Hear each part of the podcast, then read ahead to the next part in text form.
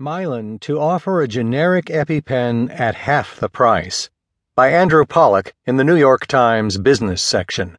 I'm Keith Sellon-Wright. In another move to quell outrage over its price increases, the maker of the EpiPen said Monday that it would introduce a generic version of the product with a price about half of the existing EpiPens. The company, Mylan, said that the generic EpiPen would be available in several